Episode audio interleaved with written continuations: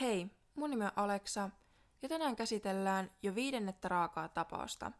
Mun äänestä paistaa läpi allergia ja mie yritän parhaani mukaan artikuloida selvästi, mutta mie on pahoillani siitä ja varsinkin mun englanti on aika tönkköä, aivan kun se ei muutenkin olisi hyvä laittaa allergian piikkiin, mutta kuitenkin. Jos et se jo entuudestaan kuullut tästä tapauksesta, niin mä oon aika varma, että sulle herää tästä jonkunnäköisiä ajatuksia, koska tämä tapaus on tosi raaka ja mielenkiintoinen. Tästä löytyy jo entuudestaan yksi suomalainen jakso Hämärässä podcastilta, mutta se on jo aika vanha ja minä ajattelin, että minä saan tehty pikkusen laajemman jakson itse ja muutenkin halusin kertoa tästä tapauksesta omiin sanoin, niin sillä silti tartuin tähän tapaukseen, mutta nyt mennään heti itse asiaan. Aloitetaan ihan ensiksi henkilöiden taustoilla. Skylar Annette Nies oli syntynyt 10. helmikuuta 1996 Morgantownissa, Länsi-Virginiassa. Hän oli vanhempiensa David Neesin ja Mary Neesin ainoa lapsi. Hän oli heille kaikki kaikessa ja hyvin rakastettu. Mary työskenteli hallinnollisena assistenttina sydäntautien laboratoriossa ja David puolestaan toimi tuotteiden kokoonpanjana Walmartissa. Perhe tuli siis rahallisesti ihan hyvin toimeen. Skylar oli kaunis ja sosiaalinen nuori. Hän oli lukionsa huippuoppilas ja hyvin paneutunut koulun käyntiensä University High Schoolissa. Skylar haaveili juristin ammatista ja toivoi aikuisena työskentelevänsä rikosasian ajajana. Hän työskenteli osa-aikaisena työntekijänä Wendy's ravintolaketjussa kesälomallaan, jossa hän suoritti työnsä myös hyvin tunnollisesti. Skylar siis pärjäsi loistavasti elämässään, hän oli tasapainoinen ja rakastava koti. Vapaa-ajallaan hän oli tavallinen teini, joka hengaili kavereiden kanssa, kokeili päihteitä ja vietti aikaa kaupungilla. Myös Morgantownissa Länsi-Virginiassa asuneet Sheila Eddie ja Rachel Sove olivat Skylarin erottamattomia ystäviä. Tytöt kävivät yhdessä samaa lukiota – Sheila oli vuoden Skylaria ja Rachelia vanhempi, mutta kävi silti samaa luokkaa. He viettivät kaiken vapaa-aikansa yhdessä ja täyttivät somen yhteiskuvillaan. Tytöt ovat laittaneet Twitteriin myös tuhansia twiittejä, jotka ovat sieltä edelleen löydettävissä. Sheila ja Skylar olivat tunteneet toisensa pikkutytöistä asti ja olleet parhaita ystäviä lähes kahdeksan vuotta – Sheila oli välillä kuin Skylarin vanhempien toinen tytär, sillä tytöt olivat niin tiiviisti yhdessä. Sheila on syntynyt 28. syyskuuta 1995 ja hän oli koulussa suosittu. Päällepäin Sheila oli hyvin kaunis, mutta jopa kylmäksi ja ylimieliseksi kuvailtu. Kaikki eivät tulleet hänen kanssaan toimeen. Maryn mielestä Sheila oli kuitenkin hauska ja tekemässä aina kaikkea hullua – hän kuului myös koulun suosittuihin tyttöihin ja ehkä tämän vuoksi osa sai hänestä juurikin ylimielisen kuvan. Hänen vanhempansa ovat eronneet, eivätkä he katsoneet juurikaan tyttärensä menemisiä. Sheila kulki ja meni milloin missäkin ja haki välillä turvaa niin kotoisesta Skylarin kodista. Rachel on syntynyt samana vuonna kuin Skylarkin. Rachel tutustui Sheilaan koulussa, joka esitteli tytöt sitten toisilleen. Kaksikosta tuli jo erottamaton kolmikko, ja kahdesta sulautui kolme. Rachel on myös perheensä ainoa lapsi, ja hän sai kurillisen uskonnollisen kasvatuksen ja kävi paljon uskonnollisissa tapahtumissa. Hänen vanhempansa olivat muutenkin kuin Shilian vanhempien vastakohtia, ja katsoivat tyttönsä menemisiä ja olivat perillä hänen elämästään. Kaikki tytöistä olivat siis aika erilaisista lähtökohdista. Rachelia on kuvailtu myös suosituksi, kauniiksi ja uskonnolliseksi, Hänestä puhuttiin yleensä hyvin mukavaan sävyyn. Rachel haaveili Broadway-tähteydestä ja hän osallistui koulun näytelmiin aktiivisesti. Kolmikosta tuli siis nopeasti hyvät ystävät, mutta kuten oletettavaa, yhdestä alkoi tuntua kolmannelta pyörältä. Skylar koki, että Rachel oli vienyt hänen asemansa Sheilan elämässä, joka loi tyttöjen välille jatkuvasti jännitteitä – on kerrottu myös, että Sheila ja Rachel alkoivat lähentymään toisiaan seksuaalisesti. Skylar on kirjoittanut päiväkirjansa muun muassa tyttöjen juoneen varastamaansa viinapulloa, ja yhtäkkiä Sheila ja Rachel olisivat alkaneet suutelemaan intohimoisesti tai jopa alkaneet harrastamaan seksiä keskenään, vaikka Rachelilla olikin kuulemma poikaystävä. Skylar ei voinut poistua kuitenkaan paikalta, sillä he olivat Rachelin vanhempien luona, tämän vanhempien ollessa kotona, ja tytöt olivat humalassa. Tästä syystä on jopa jälkikäteen spekuloitu, että murhan syy olisi ollut juurikin tämä. Olihan Rachel kuitenkin hyvin uskonnollisesti kasvatettu, eikä lesbosuhdetta olisi varmaankaan katsottu kovin hyvällä. Myöhemmin on kuitenkin myös mainittu, että Rachel olisi mennyt naimisiin naisen kanssa vankilassa ollessaan, joka tavallaan osittain tukee väitettä tälle Skylarin päiväkirjasta löydetylle tekstille, vaikka eihän sillä nyt loppupeleissä ole mitään merkitystä. Kuten minä aiemmin sanoin, tytöt myös twiittasivat hyvin paljon. Heidän väliset jännitteet näkyvät twiiteissä satunnaisena riitelynä ja kinasteluna, jotka kärjistivät Skylarin tilillä huomattavasti ennen hänen kuolemaansa. Osa twiiteistä on jopa hyvin ilkeitä ja hyökkääviä, ainakin Skylarin suunnalta toisia tyttöjä kohtaan. Kolmikon välit alkoivat siis rakoilla, ja yhtä alettiin savustamaan porukasta kokonaan ulos. Skylar jätti viimeisen twiittinsä päivää ennen murhaansa, tai samana päivänä, kun tämä murha tapahtui. Kyseisessä postauksessa lukee kaiken muun ohella seuraava lause. I will never completely trust you. En voi koskaan täysin luottaa teihin. Ja never kirjoitettuna isolla. Näin jälkikäteen tämä kuulostaa aika karmivalta, koska tällä tekstillä Skylar varmasti tarkoittikin näitä parhaita ystäviään. Eräänä heinäkuisena yönä vuonna 2012 Skylar oli palaamassa iltavuorostaan kotiin täältä Wendy's ravintolasta. Hän oli sopinut Rachelin ja Celian kanssa näkevänsä heitä töidänsä jälkeen, mutta heille tulikin iltapäivästä riitaa. Tytöt olivat sopineet lähtevänsä salaa ajelemaan Shilian autolla ja polttelemaan pilveä, mutta riidan vuoksi Skylar aikoi perua menon. Porukka oli soitellut ja viestitellyt toisilleen koko illan hyvissä merkeissä, mutta tosiaan jossain vaiheessa keskustelu ajautui kiivaaseen sanaharkkaan. Tytöt yrittivät suostutella Skylaria kuitenkin mukaansa ja vetosivat yöstä tulevan vielä kivan. Riidan sopimisen jälkeen Skylar lopulta suostui sovittuun suunnitelmaan ja Celia ja Rachel sanovat tulevansa hakemaan Skylaria puolen yön jälkeen. Skylarin oli tarkoitus kiivetä alas ikkunasta, sillä he tosiaan aikovat mennä ulos salaa ilman vanhempiensa lupaa. Tytöt olivat tehneet samaa ennenkin, ja Skylar oli jäänyt kerran aikaisemmin vanhemmilleen tästä kiinni. Saavuttuaan töistään kotiin, Skylar toivotti vanhemmilleen hyvää yötä ja sanoi rakastavansa heitä. Hän meni huoneeseensa odottamaan, että vanhemmat laittaisivat nukkumaan. Kaikki oli tässä vaiheessa vielä tuiki tavallisesti, ja tuskin kukaan heistä arvasi, että parin tunnin päästä heidän elämänsä tulisi muuttumaan täysin. Päivä vaihtui juuri heinäkuun seitsemänneksi, kun Skylar päätti livahtaa ikkunastaan ulos. Skylar ei ottanut mukaansa muuta kuin puhelimen, koska hänen oli tarkoitus tosiaankin palata hetken päästä kotiin.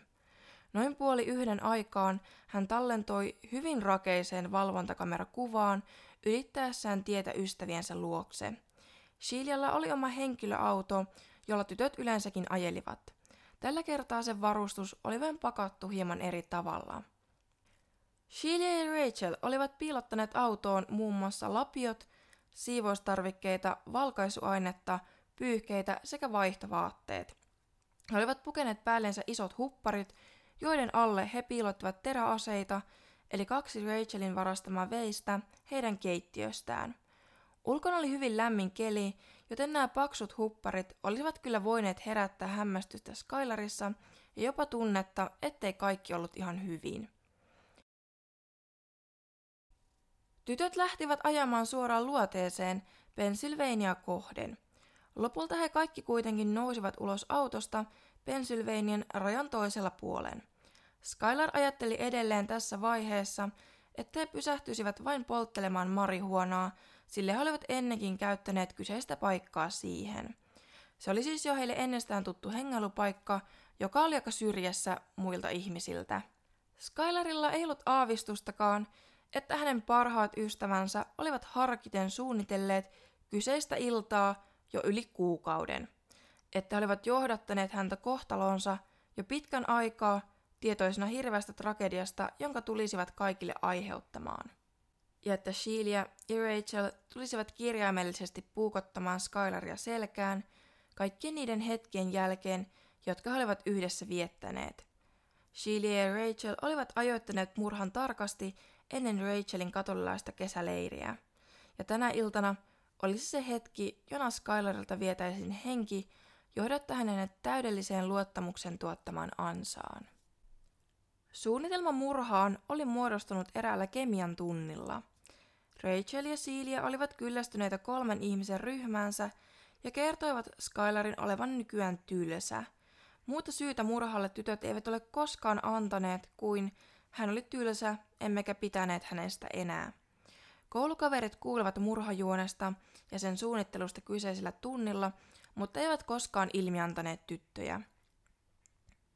Kun kaikki olivat nousseet autosta ja kävelleet vähän matkan päähän siltä, Shilia harmitteli, kuinka olikin unohtanut ottaa sytkärinsä mukaan. Skylar sanoi kuitenkin ottaneensa omansa mukaan ja lähti hakemaan sitä autosta. Kun Skylar kääntyi autolle, Sheila ja Rachel vilkaisivat päättäväisesti toisiinsa. He laskivat yhteen ääneen kolmeen.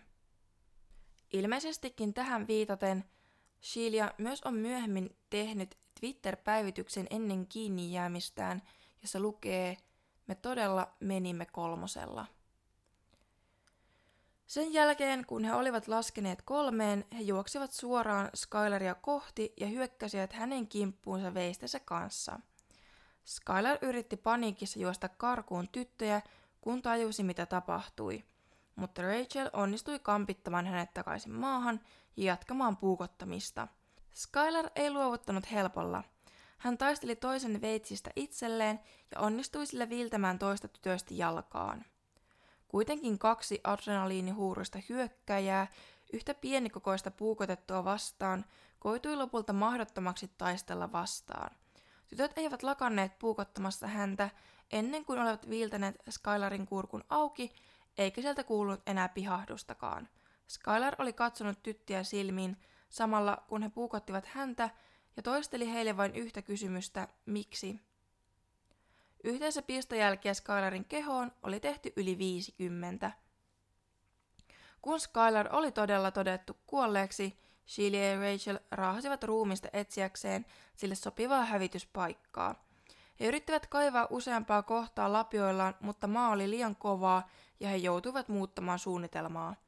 Lopulta he kuitenkin päätyivät vain peittämään ruumiin maa-aineksella, kivillä ja kaikella mitä löysivät.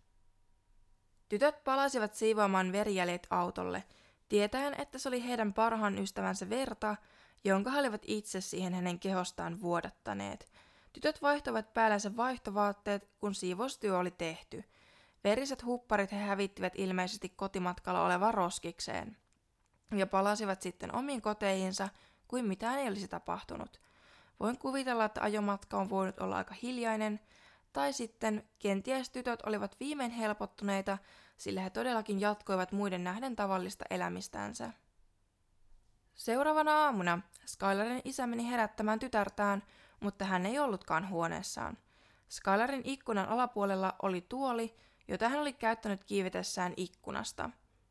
Skylar ei saapunut myöskään työvuoronsa, jolloin hänen vanhemmilleen selvisi, ettei Skylar ollut todellakaan siellä, missä piti.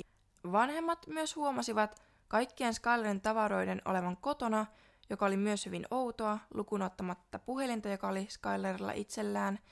Tämä oli heidän tyttärelleen täysin epätyypillistä toimintaa, eikä hän ollut koskaan jättänyt menemättä sopimaansa työvuoroon.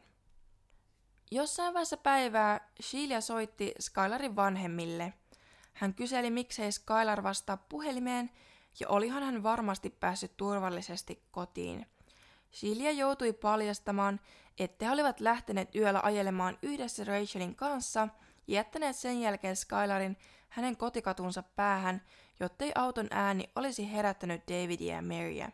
Skylar oli kuulemma lähtenyt kävelemään kotiinsa autolta jo ennen 12, sillä ajelu oli kestänyt vain noin 30-40 minuuttia, mutta tytöillä ei ollut aavistustakaan, mitä sen jälkeen oli tapahtunut. Tässä vaiheessa Skylarin äiti ja isä tajusivat jotain olevan pahasti pielessä ja soittivat pikimiten poliisille. Poliisi ei kuitenkaan ottanut asiaa tosissaan, vaan ajatteli Skylarin olevan vaan karannut teini. Sheila tuli auttamaan Skylarin etsinnöissä äitinsä Taran kanssa. He levittivät myös ilmeisesti julisteita tai jotain kuvia kadonneesta Skylarista, sillä poliisi ei ottanut vieläkään asiaa hoidettavakseen. Sheila, Tara ja Mary kyselivät ihmisiltä ja naapureilta havaintoja viime illalta Skylarin liikkeestä. Hän oli myös tallentunut siihen kotinsa lähellä olevan valvontakameran puolen yön jälkeen. Valvontakamerassa näkyy, vaikka se kuva siis on tosi rakeinen, ja mä voisin itse asiassa laittaa sit valvontakamerakuvasta kuvaa podcastin Instagramiin, että Skylar kiiruhtaa kotoaan ulkona odottavaan autoon. Vanhemmat luulivat, että Skylar oli tullut kotiin ennen 12, kuten Sheila sanoi, ja lähtenyt sitten uudestaan ulos ja kadonnut jonkun toisen matkaan. Vaan jäi mietityttämään, että miksei näitä kameroita tarkastettu myös aiemmalta ajankohdalta samalta illalta, josta olisi huomattu, että Skylar todellisuudessa poistui talosta vain kerran eikä palannut enää takaisin. Tai jotenkin tosi hämmästyttävä virhe tutkinnassa. Mutta sen mä ymmärrän, että koska tämä valvontakamerakuva oli niin rakeinen, että esimerkiksi Shilian autoa ei heti tunnistettu, mutta kuitenkin jatketaan. Poliisit eivät tehneet Skylarista Amber Alert-hälytystä, jota käytetään siis silloin, jos lapsi tai nuori katoaa. Jossain vaiheessa myös virkavalta todella ymmärsi, että Skylar ei ollut kadonnut omasta tahdostaan ja jotain todella oli pielessä. Heille tuli kova kiire saada taas yhteys Skylariin. 10. syyskuuta tutkimiseen liittyi myös FBI. Poliisit alkoivat keskittyä vain tähän autoon ja sen kuljettajaan, jonka matkaan Skylar oli lähtenyt puolen yön jälkeen. Valvontakameroita ei vieläkään tarkistettu, eikä Shilian tai Rachelin tarinaa epäilty poliisien toimesta. Jossain vaiheessa Skylarin koulussa alkoi kiertää huhu, että Skylar olisi mennyt Rachelin ja Celian kanssa kotipileisiin, ottanut heroinia yliannostuksen, kuollut ja toiset olisivat panikoineet ja hävittänyt ruumiin. Koulukaverit aavistavat kyllä Skylarin kahden parhaan ystävän liittyvän katoamiseen, sillä heidän väliensä kiristyminen oli huomattu myös ulkopuolella. Tämä oli ilmeisesti myös poliisien teoria jossain vaiheessa. Osa huhusi Skylarin tehneen itsemurhan, osa huhusi hänen karanneen ja toiset taas uskoivat tähän bile-tarinaan. Eräänlainen läpimurto tehtiin, kun poliisit ymmärsivät, että tytöt olivat valehdelleet Skylarin palanneen jo ennen puolta yötä kotiin, ja auto, joka valvontakameran tallenteessa nähdään, on Shilian auto, eikä esimerkiksi kaappaajan. Shilian ja Rachelin kertomukset olivat poliisin mukaan myös liian samanlaiset kuin harjoitellut sanasta sanaan samanlaisiksi, kun he kertoivat illan tapahtumista. Poliisit alkoivat tarkistaa läheisten liikkeiden valvontakameroita, joista selvisi, että tytöt olivatkin suunnanneet länteen, vaikka väittivät alusta asti lähteneensä itään.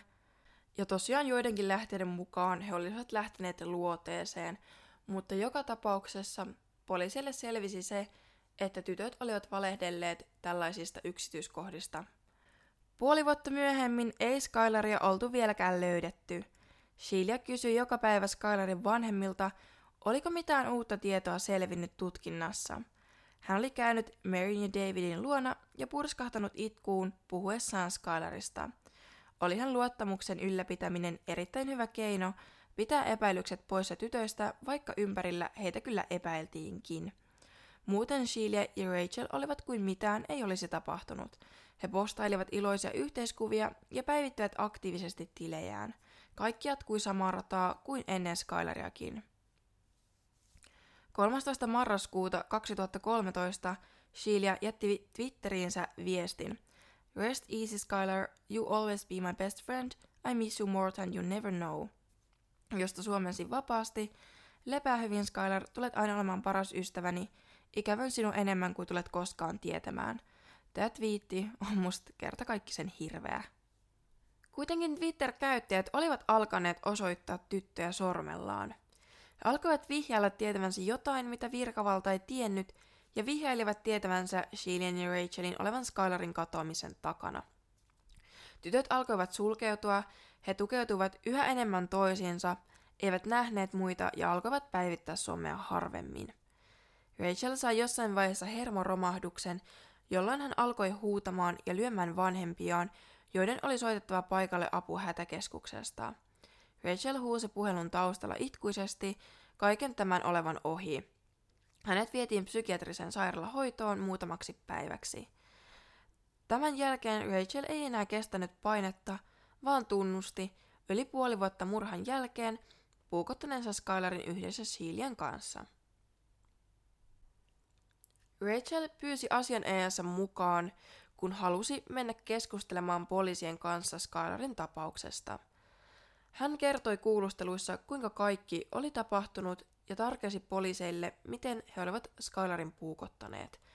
Kukaan ei olisi uskonut Skylarin kuoleman olleen tahallinen, saati murha, vaikka uskoivatkin Rachelin ja Celian tietävän enemmän kuin kertoivat. Kaikki järkyttyivät kuulemastaan syvästi ja koko kuulusteluhuone hiljeni. 16.1. keli oli luminen ja kylmä. Skylarin jäänteet kuitenkin löydettiin Rachelin johdetettua poliisit ruumiin luokse. Joidenkin lähteiden mukaan Rachel ei enää tarkalleen muistanut paikkaa, minne he olivat ruumiin kätkäneet, mutta poliisit kuitenkin löysivät sen. Skylarin jäänteet löydettiin alle 50 kilometrin päästä hänen kotoaan ja ne pystyttiin todistamaan 13.3. todellakin Skylarin jäänteiksi. Mediassa ja tiedotteessa ilmoitettiin vain ruumiin löytymisestä, mutta kaikki muu pidettiin yhä pimennossa, myös Shilialta, jotta tunnustus saataisiin myös häneltä itseltään. Yhdessä viidettä Rachel teki poliisien kanssa sopimuksen syyteneuvotteluista, jossa tunnustus lieventäisi hänen rangaistustaan. Rachel saisi lievemmän syytteen, koska myöntäisi poliiseille tekonsa ja auttaisi heitä saamaan syytteet myös Sheilia vastaan. Rachelin vaatteiden alle piltettiin mikrofoneja ja hänen täytyi saada selvä tunnustus tallenteelle. Näin ei kuitenkaan käynyt ja Sheila jatkoi yhä kulissien ylläpitämistä tiukasti. Hän kirjoitteli lisää surullisia päivityksiä Twitterin ystävästään, kun ruumiin löytymisestä ilmoitettiin ja asiasta uutisoitiin lisää. Poliisit saivat kuitenkin etsintäluvan Shilian autoon ja DNA-todisteet ja Skylarin verijäljet autossa kuitenkin liittyvät Shilian murhaan ja riittivät todisteiksi syytteiden nostamista varten. Rachel oli alun alkaenkin hyvin yhteistyöhaluinen ja sanoi oikeudenkäynnissä pahoittelunsa suoraan Skylarin vanhemmille. Rachel sai 30 vuotta vankeutta ja hän voi hakea ehdonalaiseen vuonna 2023. Kun Rachelin oikeudenkäynti pidettiin, Sheilia pidätettiin. Häntä syytettiin 1.9. ensimmäisen asteen murhasta, kidnappauksesta ja murhan suunnittelusta. Molempia kohdeltiin oikeudessa aikuisina. Sheilia ei myöntänyt tekoaan eikä ole koskaan kommentoinut tapausta. Hän sai elinkautisen, josta voi kuitenkin hakea ehdonalaiseen vuonna 2028. Molemmat naisista istuvat tuomiotaan korkeimman turvallisuusluokituksen vankilassa Lakinissa. Tämä jos joku jää kaivelemaan kyllä mieltä. Kyseinen tapaus on varmasti harkituin ja suunnitelmallisin murha, josta mi on ikinä kertonut. Kukaan ei voi myöskään kiistää sitä, kuinka raan keinon kaksi teinityttä on voineet valita murhan tekotavaksi. Rachel ja Celia eivät yrittäneet esimerkiksi myrkyttää Skyleria vaivihkaa, vaan pitäytyivät harkitussa suunnitelmassaan ja veivät sen loppuun katsoessaan kuolemaa suoraan silmiin. Kaikista häiritsevintä on varmasti kaikkien mielestä kuitenkin se, että mitään syytä tälle ei ole koskaan saatu. Koska onhan tämä nyt oikeasti ihan epävalidi selitys, että sä murhaisit jonkun vaan kyllästyttyäs häneen, että joko nämä tytöt oli ihan täysin sekasin ja heillä oli joku toinen syy tälle murhalle – tai he olivat vaan ihan täysin sekasin. Tämä tapaus alkaisi olla aika lailla tässä. Mä tiesin, että mä en saa tästä kauhean pitkää jaksoa, ja en mä nyt tässä olekaan kertonut sellaista 26 minuuttia tästä itse tapauksesta, mutta mä toivon, että jos tiesit tästä etukäteen, niin tästä tuli jotain uutta tietoa. Mun allergialääkkeet tosiaan ei kerännyt vielä vaikuttaa, kun me tultiin tänä yönä, siis kello on nyt kahdeksan aamulla ja mä oon valvonut koko yön, koska me eettiin Lapista tänne Savoon. niin, niin tuota, kun oltiin siellä lomailemassa, niin allergialääkkeet, jotka sai vasta kotona, ei kerännyt vaikuttaa. Niin mä nyt oikeasti toivon tosi kovasti, että mun artikulointi ei pilaa tätä koko kuuntelukokemusta. Me haluan myös käsitellä yhden palautteen, minkä minä sain tänään Instagramin direktiin, että joku laittoi mulle viesti, että näitä mun podcast-jaksoja on tosi kiva kuunnella, koska nämä on rentoja eikä ns. niin virallisia. Ja minä kyllä alkuun mietin, että pitäisikö mun toistamiseen yrittää samaa kuin monet muut podcastit, eli tehdä jaksoista mahdollisimman äänikirjamaisia ja virheettömiä. Mutta jossain vaiheessa mulla tuli sellainen, että ehkä on enemmän mun juttu pitää oma persona myös itse tapauksista kertoessa, eikä tehdä niin siloteltua. Mutta samalla mä haluan kuitenkin tehdä tapauksista mahdollisimman selkeitä ja laajoja. Ja me käytän tosi paljon aikaa selkeäseen käsikirjoitukseen, ja me kirjoitan käsikirjoitusta noin 3-5 tuntia pelkästään per tapaus. Niin mun mielestä tämä viesti oli tosi kiva, ja mä saan muutenkin, tai oon saanut muutenkin paljon ihania kommentteja. Että tosiaan ehkä mä pidän tämän mun oman juttuni tässä rennossa asenteessa, miten en mä tiedä. Mulla oikeasti taas lähtee ääni ihan veks. Mulla ei ollut tähän loppuun mitään mielenkiintoista spekuloitavaa, koska tämä tapaus jättää aika totaalisen tyhjäksi ja suun ammolle miettimään, että mitä helvettiä mä just luin, koska yksinkertaisesti tällä ei vaan ole mitään syytä annettu missään, niin ei tähän oikein ole sillä mitään muuta spekulaatiota, muuta kuin mitä mä tuossa tapauksessa itsessään kerroin, että just tätä esimerkiksi Rachelin seksuaalista suuntautumista ja vastaavaa, mutta kuitenkin oikein kuulostaa suhteellisen hepposilta syiltä tehdä näin vakava murha. Tai siis kaikki murhat on vakavia, mutta siis näin raaka murha, harkittu, suunnitelmallinen. Jos et ole vielä käynyt seuraamassa podin Instagramia, että raaimmat murhat, niin tee se nyt, jotta saat jaksoista enemmän irti. Laita mun IG-storiin muun muassa kuvia näistä jaksoissa käsiteltävistä twiiteistä ja kuvista, joita tytöt jakoivat someen. Mutta ei mulla muuta tällä kertaa.